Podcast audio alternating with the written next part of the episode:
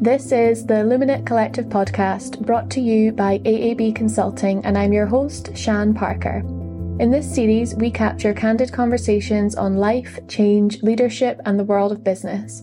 Beyond their titles, our guests share their life stories, discussing the personal and vulnerable experiences that have contributed to their success. Today, I have the pleasure of sitting down with Sylvie Douglas, founding director of the social enterprise Ms. Miss Mrs. Her story is a powerful testament to the impact of change on community and purpose. Get ready to be inspired by her journey.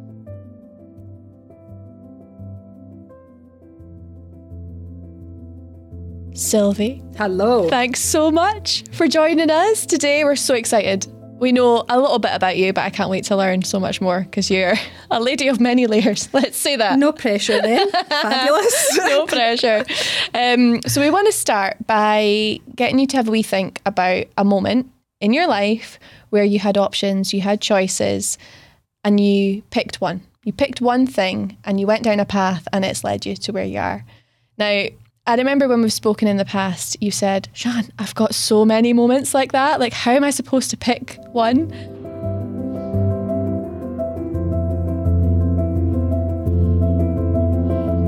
I'm going to put you on the spot and ask you to just pick one that stands out to you just as you're sitting here just now. Oh, yeah, I've got, I've actually got quite a few, but one thing I suppose, one of the moments I really remember is that was round about when I was 24, um, and just my life was pretty chaotic, and I was in a point of just sorting things out, and uh, I came to a crossroads, and I had a decision that I could make, and that was around. This is going to be quite intimate so I'm going to I'm going to talk about it. Um, so a lot of my coping mechanisms was to um, maybe drink too much. I didn't really understand an emotional process or trauma or you know just different responses that I was having to life and life was really chaotic. I had lots of good opportunities prior to that. I had great people in my life and but I used alcohol as a way of being able just to numb a lot of pain. So we're around about 24. I was working in an, a, a, an organisation and I met this incredible person. And I just sometimes I believe that, and I think that's where a lot of it comes from me about that connection with someone. I think someone's put in your path at just the time that you need it. And if you're willing to see the opportunity for what it is. And I used to um, go into work um, and I wouldn't be feeling too great, just lots of things going on. And I remember this one this one time that this this guy called Jamie had just started and he said to me, Listen, can I can you give me a lift home? My car's not working. And I thought, right, okay, that's fine. So we were travelling down the road and he started to talk to me about his journey, about his own experience with um, recovery and um, seeking help that he needed at that particular time. I believe that he seen something in me that was already in him, so he could identify with that. And he watched. He was a people watcher, and I mm-hmm. think he mm. would watch how I wouldn't, you know, um, just the unmanageability of my life at that particular point. And he said to me, I went to this place and I got some support and some help. And of course, that booed it off because I looked at him and I thought, yeah, that's all right for you, but that's not, you know, I'm 24, I've got my whole life ahead of me. And I was on a kind of destructive path, I was on a kind of self sabotage path. Um, and that that continued for about seven days. He just didn't have his car, you know, and um, and eventually I asked him, "What was it you did?" And he told me, and he said, Listen, I can take you if you want me to take you. And I really had not a great deal of trust for people at that particular point. So, but something within me just changed and happened. And I said, Listen, I would really like that. And that moment sitting in the car, what actually that actually pivoted the rest of the time to come. Because without that level of support that I went on to to to get, I would have never made healthier choices physically, emotionally, or mentally, and life would have continued to be um, unmanageable and really chaotic. So that moment in the car was a moment of great decision, and that was the then propelled an action that completely changed my whole life. Wow, amazing! And who knew that Jamie would just turn up and be able to have that conversation and have that with you? That's so cool. And I, and I think the thing is, I love the fact that people are really open to sharing mm. their experiences because what happens then is it creates a connection. I think we all wander around thinking we look at each other and we think, oh my God, your life is so perfect. You've got it sorted. And, you know, there's just all this. We judge what we see in the outside. And what happened at that particular moment was he was vulnerable enough to share his experience with me, trusting that it might have fallen flat in his face and it might have been I would have rejected it, but he took the risk and he took the chance. And I think there's something really powerful in connection mm-hmm. and that I used to think vulnerability was such a bad word. And I think if you come from a place where your vulnerability has been exploited and you have a different understanding of what that looks like, your mindset's different on it, but the vulnerability of sharing your experiences and your challenges, but also your recovery and the inspiration and the people that you've met is really, really powerful. I've watched relationships, I've watched people come into our space and having the darkest of times, and then one of my team share what their past life looked like, and I watch that woman completely and utterly transform into a place of complete and utter hope. And that is the power of just in that moment, just being honest to ask, listen, I think this is what you're going through. This was my experience. Mm, amazing. And he saw that in you and felt, I can help here we are. Yeah, and then I never, and it was about uh, three months, and then he moved jobs, and I never seen him again. Oh my god, like a guardian angel, yeah, Jamie. Listen, I have had lots yep. of experiences like that in my mm-hmm. life. I have had the most amazing people show up mm-hmm. at the mm-hmm. most amazing times. Mm-hmm. Um, so yeah, I'm a big believer in that. I don't know. You get what you need when you need it. Well, how's that for a bookmark moment? Yes. there we go. Um,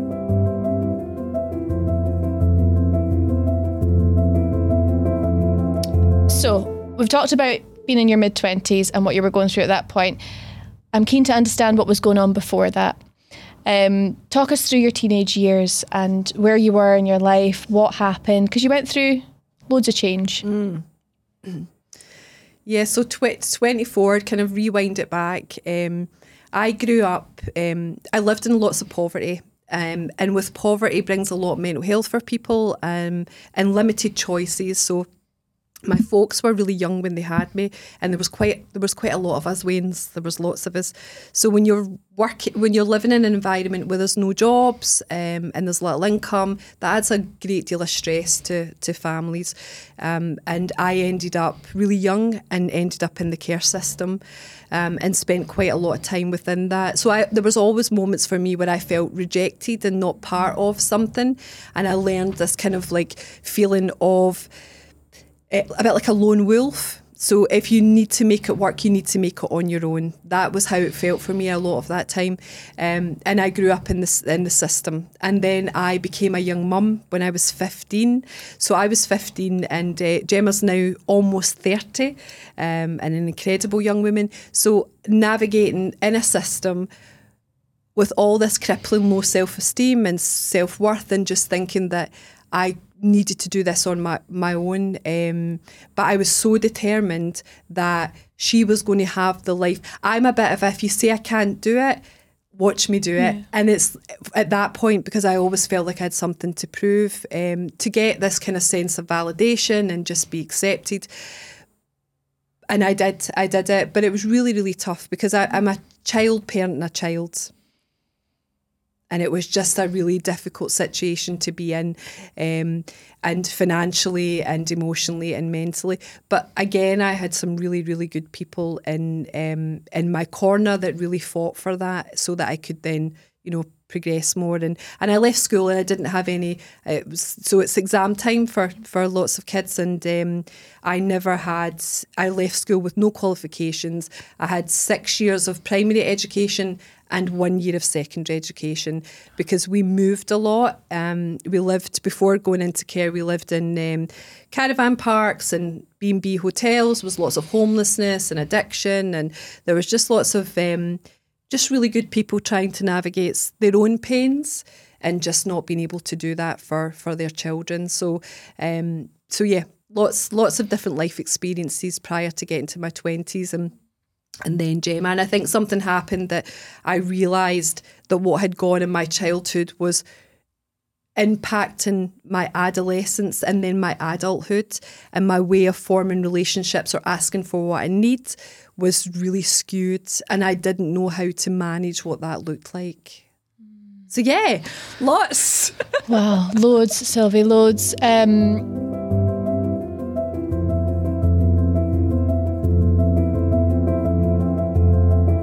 you mentioned being a young mum. First of all, that's tough. You mention being in care. Second of all, that's incredibly tough. I can't even imagine how hard that must have been. When you had Gemma, how how did things change? Other than the obvious, you've got a wee person to try and look after. Did anything click in your head that you were like, I want something different for her than what I've had. I want to do things differently than how I've seen them doing.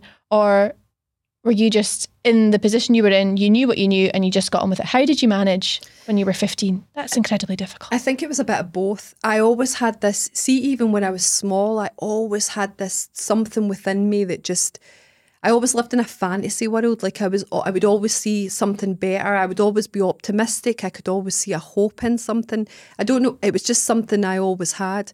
And when Jem was born, I remember looking at her and I just felt this overwhelming feeling of love for this tiny human being. And I thought, I am responsible for ensuring that the opportunities that she has and in life is my responsibility. Um, so it was it was a bit it was a bit of both. It was and it was different. And I just got I've always just got on with it.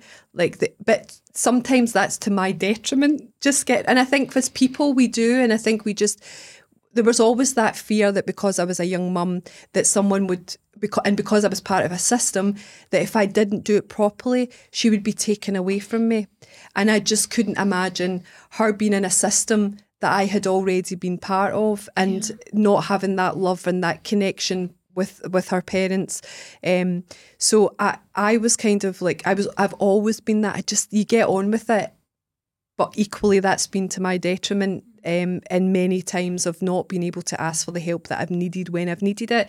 Um, but yeah, so I just buckled up and I got on with it. And I don't know, it came instinctively that, mm. you know, I knew she needed certain things and then I knew that as she got older she would need different types of things from me um so yeah it was it was it was challenging mm-hmm but it was it was inc- equally incredible as well. Yeah, it's funny. Like I sit here listening to you now, and I, I've had a little boy recently. He's almost two, right? So I've kind of been through the newborn stage, gone back to work, figuring it out. I'm 33. I can't even think for a second me at 15 managing that. I, I wouldn't have been able to. So f- for you telling your story, it shows incredible strength and it shows how brave you are and you can sit here and talk about it with such a, a fond but also just realistic view on how tough it was. Um, so thank you. Thanks for sharing that because i know that you know being that age and going through it can't have been easy. So and she's almost 30 you said so yeah. that's so and so cool. So much. There's so much judgment. I yeah. think there's so much. But yeah, she's 30 and she's almost 30 and doing her thing. And um, yeah, and I did it all again at 40. Here you go. See, that's a whole other conversation Wild. which we're going to get yes. to in a sec. Um,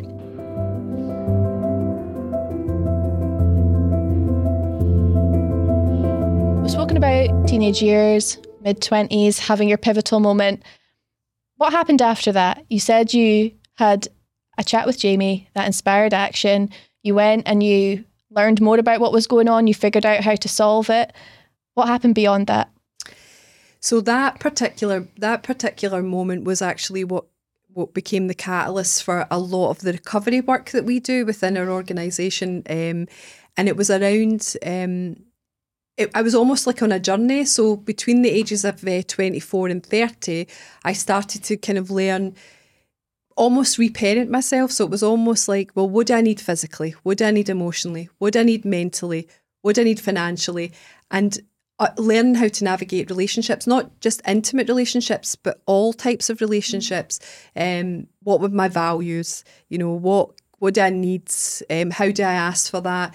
So it was a it was almost like I was going through a my teenage years and my childhood between that after that particular that particular uh, period of time. And I used to journal. It was really interesting because you the the journal just getting that there I ended up having about 27 different journals. I something within me was telling me you have to catalogue all the mistakes that you've ever made. You have to, and all the successes that you've ever made, and you have to keep that fresh so that w- I had no clue what that was about, um, and I just I just kept writing. I kept making mistakes, but then I would kind of put my brave pants on, and then I would just try again, and I would just try again, and I went back and um, I prior to that, I went back and I got, did a basic communication course and learning how to read and write properly. And um, I think the first email I ever sent, uh, it just was a continual statement.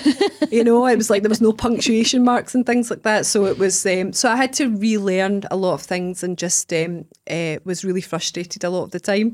Um, so yeah, that moment of uh, recovery, that moment, that decision was what transformed what was about to happen in my my life, like the doors that would open, the opportunities that would happen, um, and the the and the journals had a huge big part to do with that as well. You're really teasing us because we want to know what the doors were that opened, the opportunities that what happened. Tell us, tell us about it all. So I um, so by the time I was 30, I knew that I was already working. I'd studied and, and I was I was working in community mental health at the time, mm. and I was working with young adults who were coming out of long stay hospital, and they were um, living in their own accommodation. And I was really kind of like about this creation of empowerment. How do we ensure that you can have supports and systems and things around you, but ultimately um, that can be a compliment, But how do you, as a person, be able to, when the lights go out or there's no one there, how do you sustain your life and feel grounded in who you are? So I, I really got I really got interested in the kind of like this codependency of not making others dependent on what you're giving them, but to work mm. equally together to to make that change. And that was a lot of what my journey looked like. So from the the journals, um, get set started to form. Um, and I didn't know that at that particular time. And I went and I, I, I thought, I've got this idea. So I was sitting, I thought, I've got this idea. I didn't know what a social enterprise was. I thought, um, I, I spoke to a couple of people and they were like, that's not a business, Sylvie. That's actually, you want to help people, but how are you going to make money from that? And I was like, I'm not motivated by money. It's like, this is about relationships and connection. Um, and I said, I just want to run workshops for other women in my community. I live in a community where um, there's not a lot of jobs. Um, there's women of often single parents living in poverty have experienced trauma. And there wasn't a lot of opportunity for women to, you know, balance kids and be able to work. Um, and self esteem is huge because if you don't, if you've had childhood trauma and you're living with very little means, the decisions you make are very different. Your choices are very, very different. So I knew that about choices and um, and so how do we galvanise to make sure that there's a creation of something? And that was about starting with the self esteem and, and confidence. So I thought, well, that's what's happened for me. And I was already supporting I don't know, it was 40, 50 women through their rec- before the social mm. enterprise, uh, just kind of kicking ass and like reminding themselves how bloody brilliant they are. And the program, um, so I, I knew that, and a friend said, Sylvia, that sounds like a social enterprise you're trying to set up. So I googled it and I thought, what even is that? It's marrying a social impact with a business idea, and I was really entrepreneurial and didn't even know it. I, I, I don't know if I'm supposed to say this, but when I was at school, there was two things that I did. I bought pencils and I bought cigarettes. Mm-hmm. And I thought if I sell the cigarettes, I can make enough money and I can buy food or shop, whatever I needed for that particular time. And the same with pencils. My head always worked on how do I, but that time it was about survival.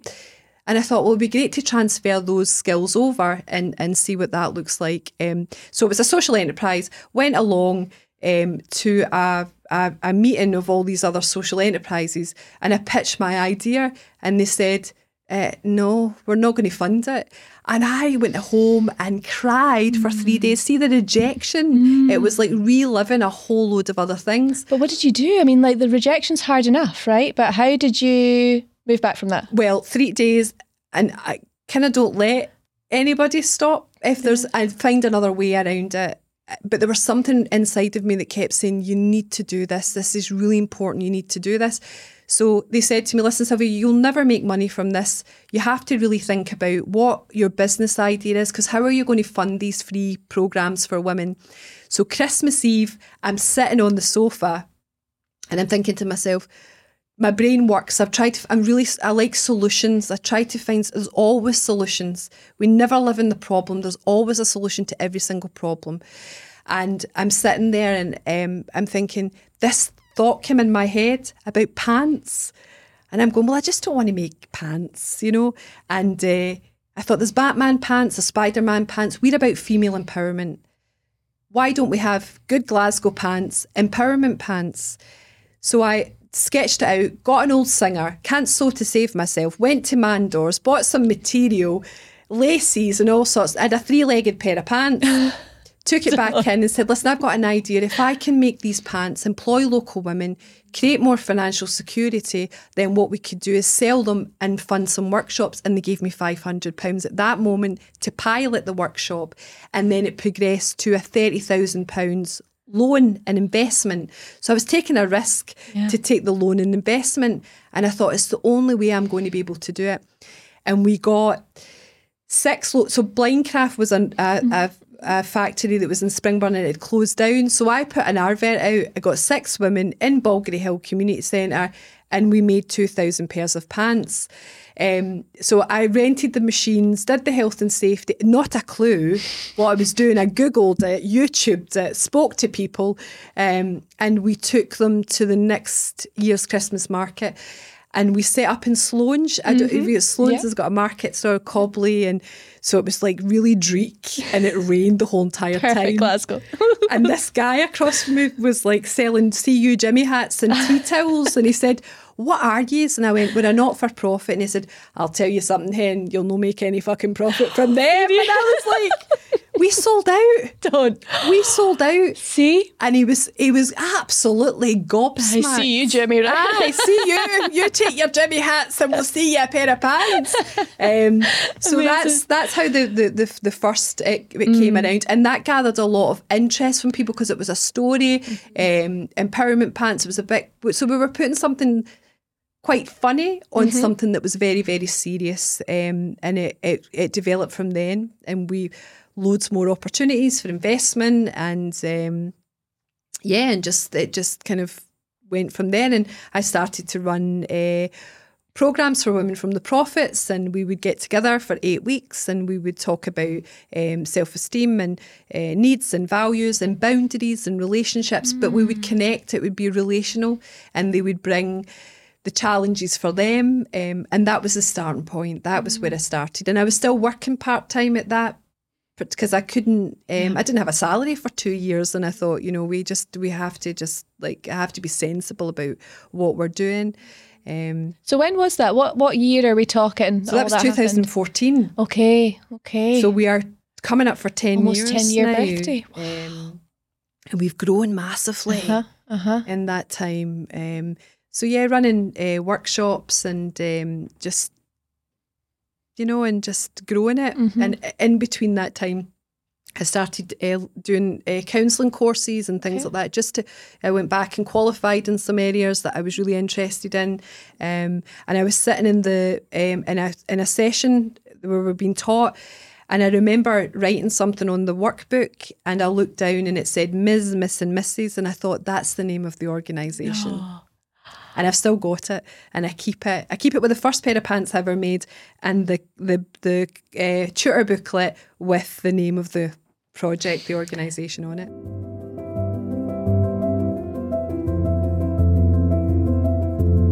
You know what I love? The fact that you came up with the idea for the pants Christmas Eve in your head, just probably sitting wrapping presents or doing whatever it was you were doing, and it just came to you you came up with the name of your business when you were busy doing something else and it just came to you. Where do you think that comes from? This sort of spontaneous idea that turns into something amazing. Oh, see, I, I thought I thought about that. Um, I'm a kind of big I'm a big believer in that you get what you need when you need it, and I think everybody's got purpose. And I think it's finding that purpose and at whatever particular moment that download happens. Um, and I think I was just, I was so open and receptive. I don't know, I'd like to say it was a gift. I like to say it's a gift um, because I couldn't have Jamie in that moment and all the doors that opened at that particular place. And then that moment of realizing the name. Um, so I think it was a gift. I think it was a gift. You say everyone has a purpose. Yes. What, what's yours? To grow Ms. Miss and Mrs. and to offer that opportunity for other women. Um, that's my pur- my purpose was to go through what I went through to experience what I needed to experience so that I could then learn.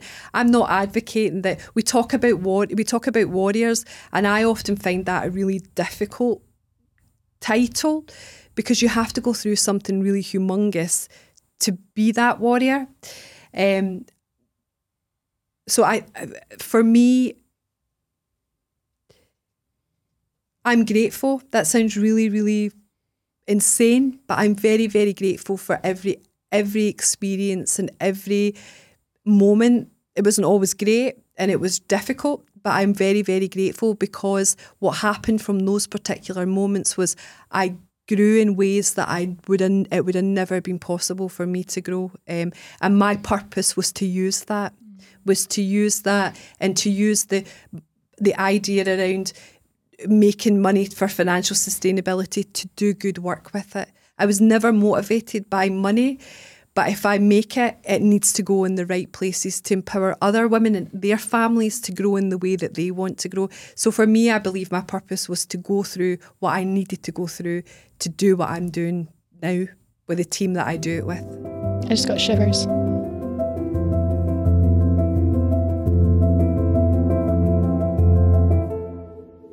How does self care translate for you? What what does that mean for you? What do you do to look after yourself? I love that you said that because we talk about that a lot in Yeah. terms of uh, it's an industry, a well-being industry, and it's to sell a product or you know. And how can you possibly take a bubble bath when mentally you know that there's maybe a crucial conversation that you need to have, or you've got an anger or resentment about something, or you're not doing what you need to do to take care of yourself. So a bubble bath is great.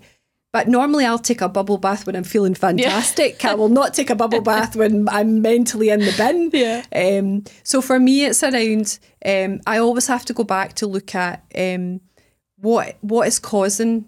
Why do I need to take a bubble bath? Am I taking the bubble bath because it's a joy, or am I taking it because I'm trying to get rid of a feeling or a thought? So normally what I'll do is I'll I'll and I often do first and feel later. So sometimes I need to kind of process it and give it time. Self awareness is huge. It's one of the things that we advocate a lot of. I think it's about understanding who you are, what makes you tick. So for me, self care is around: am I setting the boundaries I need to do? Am I am I spreading myself too thin? Because often what happens is when I do that, I feel like the pity party comes out. You know, it's like, oh, poor me, woe me. It's like if they only knew this and they only knew that. I'm so stretched. I'm so tired. And then someone comes and asks you for something, and you just flip. It's like, oh no, I can't do this anymore. But actually, what's happening is in that I'm not taking care of what I need. And that is, in terms of a boundary, it might be that I need to say no. But the fear of people pleasing, the worrying of rejection, and all of that stuff, all these thought process, at some cellular level, it happens. And then it's like, well, so I have to break that down. And I think years of, um, practicing self awareness and just living in that, I, I'm quicker to, to to understand it. But sometimes when there's lots of things going on in life, it's really difficult. So for me, self care is okay. So if I'm getting involved in friendships or people are asking me to do things, do I want to do it? Is there is it is it something that I can give and something that I'll get from? Um, and if it's not because I'm scared of missing things, then that's not. I'm going to get resentful. So boundaries is a huge thing for me. We do loads of work around that, um, and because normally by the time you know I'm, I'm my cup is empty, it's because I'm I'm not setting boundaries. Also, as well, asking myself, what's my values? So am I getting into something that aligns with who I am as a person because then I leave feeling good. But if I don't, I leave feeling the chatterbox in my head, overcritical, overthinking. So I'm, I'm asking myself questions most of the time. So self care, am I mentally well? What does my plan look like to keep me mentally well? Am I physically well? So am I going to the GP? Am I going to the dentist? Am I getting, you know, breast screening, smear tests, different things like that? Because by those actions, I'm reaffirming to myself that I'm important. So I'll get quicker and quicker at understanding what I need and when I need it. Also, crucial conversations, really difficult. Really difficult. Really, because Yeah. if it's crucial, it's because there's an emotional investment in it. And I'm worried that there's going to be a kickback or I'm not going to get what I need or something like that happens. So, but I have to, for me, it's about I want to pause long enough to know if I don't have that critical conversation, I'm going to put that relationship at risk anyway because I'm not going to be authentic in it. They're not going to be authentic in it. I'm going to people please. So my boundaries are going to get crossed, and there's the, you know, and it just ends up in a in a bit of a vicious circle. So takes me a long took me a long time to practice it. Sometimes I'm quicker, sometimes I'm not. Um, so a bit like you know, so boundaries, my values, crucial conversations, body image, big thing, critical. I mean, everybody talks about that negative self talk that goes on and stuff like that, and that normally happens for me when I'm really stressed. So when I'm really stressed, the voice gets louder. We have like seventy thousand thoughts in a day. Crazy. But I can hear 30 of them louder than any other Yeah. time, and it's normally to give me a hard time. But normally that's because there's things that I'm not doing for myself that I mm. need to balance to be able to self care. And that mm. again for things like boundaries. And I like to be alone sometimes, mm. um, just that quietness, just to think Honestly. without all the noise and being pulled from one area to the next. So, and I think it's back to what you said about when the thoughts come in, like the name or the pants. There, that's in quiet time. Yes. That's when I'm not busy in action that that happens, and I can let my thoughts just float and just be.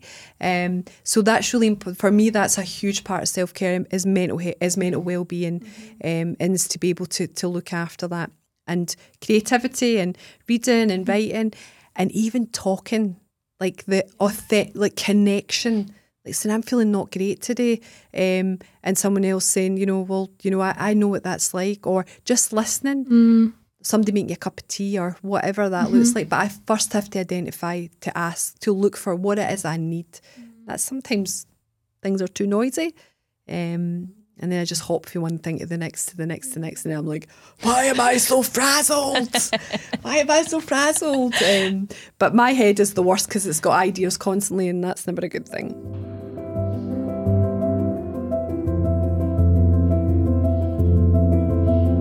We've talked a little bit about it in terms of starting it up and See You Jimmy, and all the rest of it.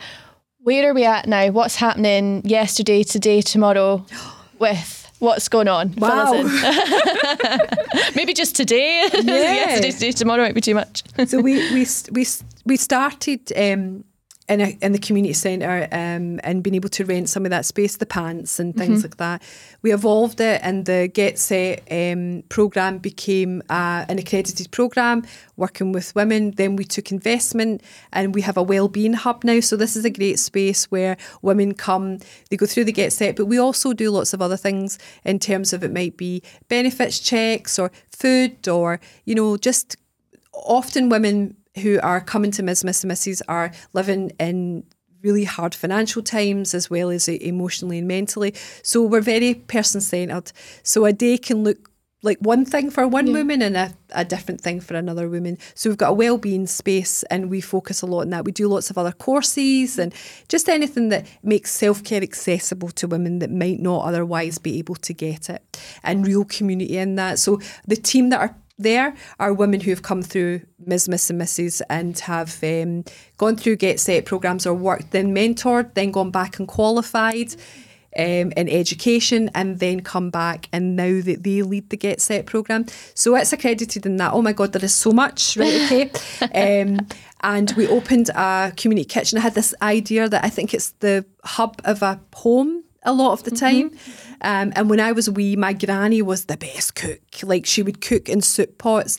And uh, I wanted a communal place where women could cook together, be able to batch cook and take food home in a much more dignified way because a lot of women were needing to access food banks and, and different things like that. So we thought, how do we do it in a beautiful space where they get cooking classes, they cook communally together, package it up and they take it home. So from that, we opened two weeks before COVID and ended up doing 20,000 meals for families, partnering with some of the local primary schools. And we just built relationships with those women who then came to the Ms. Miss and Mrs. space around self-esteem and well-being. We did lots of family stuff and uh, we got some funding from STV and we gave out £30,000 in money just for crisis points. So we meet you where you're at and then we support you to build and grow. So that can be lots of different things. And the kitchen now is um, ran by another couple of women who have gone through the programs who are now uh, fully qualified in cooking and uh, food hygiene and lots of things. So training and upskilling and empowerment is a big part of what we do. Um, and then we now don't make pants in a community centre. We make them in a small micro manufacturing space called We Manufacture that we opened um, eight months ago. So machines and all of that. So we do uh, girls ranges and women's ranges, and we um, sell them in some shops. Uh, and then just recently, the Get Set um, has a 60 page workbook, and uh, we've been training, I think, about 90 teachers so far are running the Get Set programs in schools um, in East Renfrewshire and places like that. So we've taken that to an online platform. SQ, it's SQA mapped against level three and level four in wellbeing and self awareness, and now level five in leadership. So for young people who want to learn the program and work alongside young um, folks coming into P1, um, S1. So we've put that on an online platform and um, it's about to roll out all over Scotland this year. Wow. So we've just, um, I'm making myself as redundant as possible and handing it over. So we've got some income streams that come in. Um, we've been lucky, we've been funded um, by the Hunter Foundation and the government in a, in a joint partnership called the Social Innovation Partnership. Okay. So it was around finding new innovative ways to support women who are going through trauma and living in poverty rather than just food banks and things like that. So we'd been part of that for four years. Our team all came through um, and we managed to change some of the things that happened in the Scottish Government. We were feeding back lots of things around what's working for people, what's not working for people. We had John Swinney come and visit us. We've had quite a lot of uh, ministers visit us, and uh, we've been able to feed into some of the um, the poverty strategy, and um, which we shouldn't really need to have, but we do have it. Um, and it was about innovative ways of giving power back to, to, to people. And for us, it's it's women and their families. How do we change that? And we've done that through training and um, upskilling and jobs and um, self esteem and well being and connection. So that's very surface level of what we do, but we just there's lots there's lots of different things. So we've got three beautiful spaces. Mm-hmm. They're all interlinked. They're all there to serve the um, the empowerment of of women and their kids. Um, so yeah, busy. Christmas is always Christmas is always a busy time for us. But yeah, so we're going um, Scotland wide with the uh, Get Set now. That's SQA mapped. Incredible. That's so cool. Really, so so cool. And I think it's topics that maybe when I was at school were not even part of the curriculum. They weren't discussed. They weren't even really discussed in the home environment actually either, because it was just a bit kind of, oh, you're fine, just crack on. You know, you got your exams, you can do it. Then you go to uni or college or get a job, whatever it is.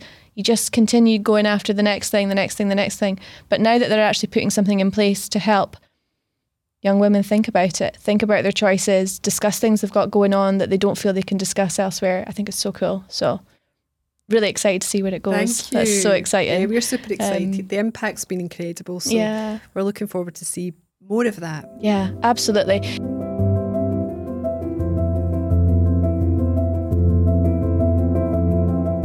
How do you balance it all? I love it. Yeah. I, I absolutely love it. I think it's back to that thing around self care, emotional mm. and mental. That's my I do that because it keeps me mentally well. I love, I get as much out of doing it. Um, so balancing all sometimes is very tricky um, and it's difficult as well. And I think sometimes I have to balance. And we were chatting about that earlier in mm-hmm. terms of, um, you know, I've got I've got a wean now and she's four, just about to start school, and it's making sure that there's quality time in my head is with her mm-hmm. and not within a work environment as well. Um, so I don't know. I just I don't know if it's probably coffee helps exceptionally well. Um, but no, I balance it and I'll take some time for myself and I know when I need some out time. Mm-hmm. Um, um, so, yeah, I mean, some days I'm lucky if I brush my hair at the weekends because I always want to chill. Mm-hmm. Um, but yeah, it's, it's there's moments where it's really, really difficult. And, yeah. um, and because we're so emotionally invested in what we do, I think that's one of the hardest things. Um, but yeah, I get to play in the swing park with Rose, oh. and then I get to go in and watch incredible women tell me that they sat down and had a meal with their children last night Amazing. and took them to the park, and that they've got a job interview or they had a difficult conversation and things like that. So that's almost like my fuel mm. um, that mm. that gives it. But there's I've now got an incredible team where I'm mm-hmm. doing less of that um, and just focusing more on strategy in mm-hmm. terms of the business development and empowering them to take the much more leadership role and much more um, focused on when I'm not here doing this. This is your legacy. This is the thing that you'll take on and pass on to other women and things like that. And because we are a community interest co- company, all assets are all owned by the community, and that's yeah. women. Mm-hmm. Excellent. I suppose the success is one thing in terms of the motivation to keep going, but also the recognition. Um, you've just received an award recently. Talk to us about that. Oh, was involved? I got a, I got this letter from the uh, from the Crown Office, and I thought. I oh, knew no. it wasn't jury duty because I'd just been called for that, and I thought, "Oh my god, what have I done?" It's like still that, that wee, ne- still that wee voice. What have you done? What have you done? Um, and never for a second. And when I opened it up, I kind of I just like to get on with things. I'm not really one for spotlights or focus because I think collectively we do it. Um, but I was really humbled and I was really honoured, and I loved the fact that it was um, it was the BEM for services to women in Glasgow. Mm. Um, and then I found out that it was um, some of our funders and some of the people collectively got together to nominate me, which was incredible. Um, so uh, yeah, and I, and I got the I got the I've not had it yet. Um, so um, I think that's going to be a ceremony is going to be quite soon to get that. But I was really take I was really taken aback. Um, but yeah, I don't I don't really do it mm. for recognition because mm-hmm. um, I get so much out of it already. But I was I, I was pretty, I was really touched, and I was more touched that people took the time to write the letters and advocate on my behalf, um, and I didn't even know what was happening.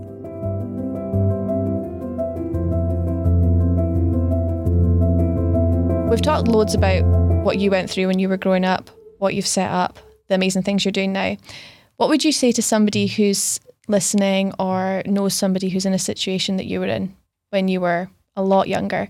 What advice would you give them to show that this is where you've ended up? You might have been through extremely tough, hard times. What would you say to them? Oh, I'm trying to think something that does not sound too cliche. have a have a post-it card. Um, it gets better.